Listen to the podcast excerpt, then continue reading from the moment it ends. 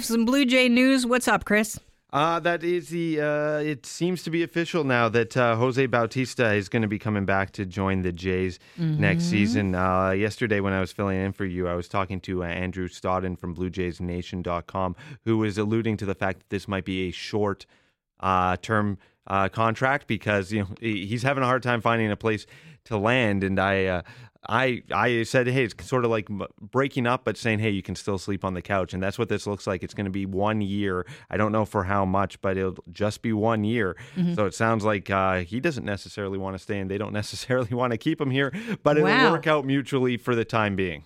Such a different team At it's least going to that's be my this year. observation. Wow, that's interesting. Uh, John Tory says he's going to scrap the rebate for vacant businesses, which will save uh, Toronto $22 million a year. We're going to be joined in a matter of uh, under 10 minutes by Gary Crawford, who's the budget chief for the city of Toronto, to talk about this. But here's Tory yesterday on this.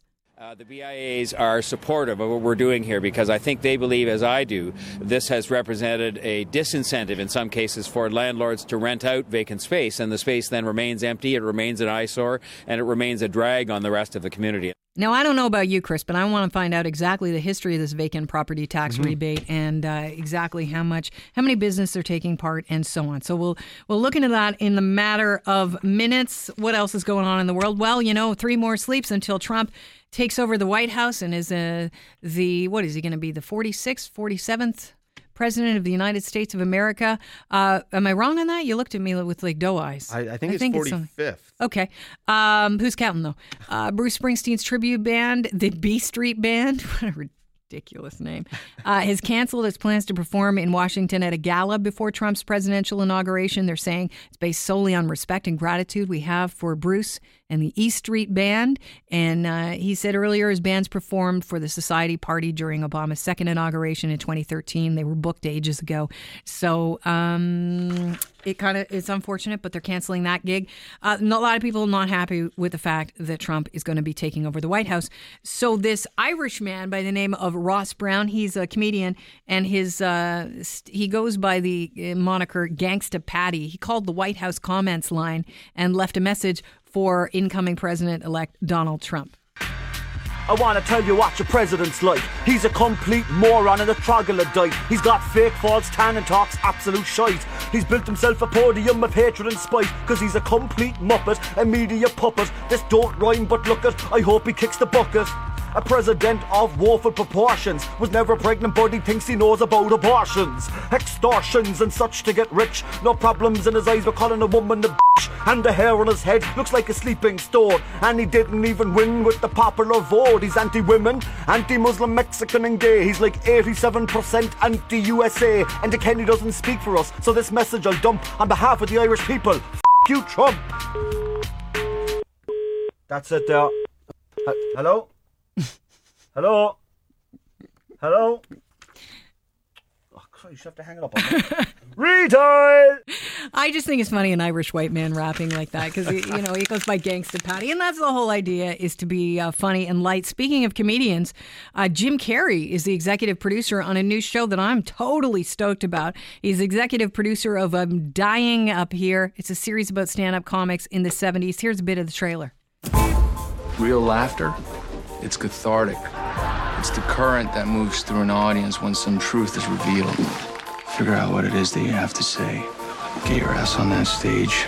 Say it. You. Tell me, pal, is there a Mrs. Drunken Head at home? How'd you like a fucking beating, huh? Thank you. You've been a great crowd. It's uh, based. It's partly autobiographical. Uh, Carrey said he wanted to pay tribute to those com- comic greats, greats who had inspired him in the early days, and you know, I, I just think it's going to be an interesting series. It'll be on Showcase and then uh, airing on Crave TV in June. It looks to me like a sort of like vinyl, but for comedy, Mm, God, and let's that's hope that it's won't not go like well that. for.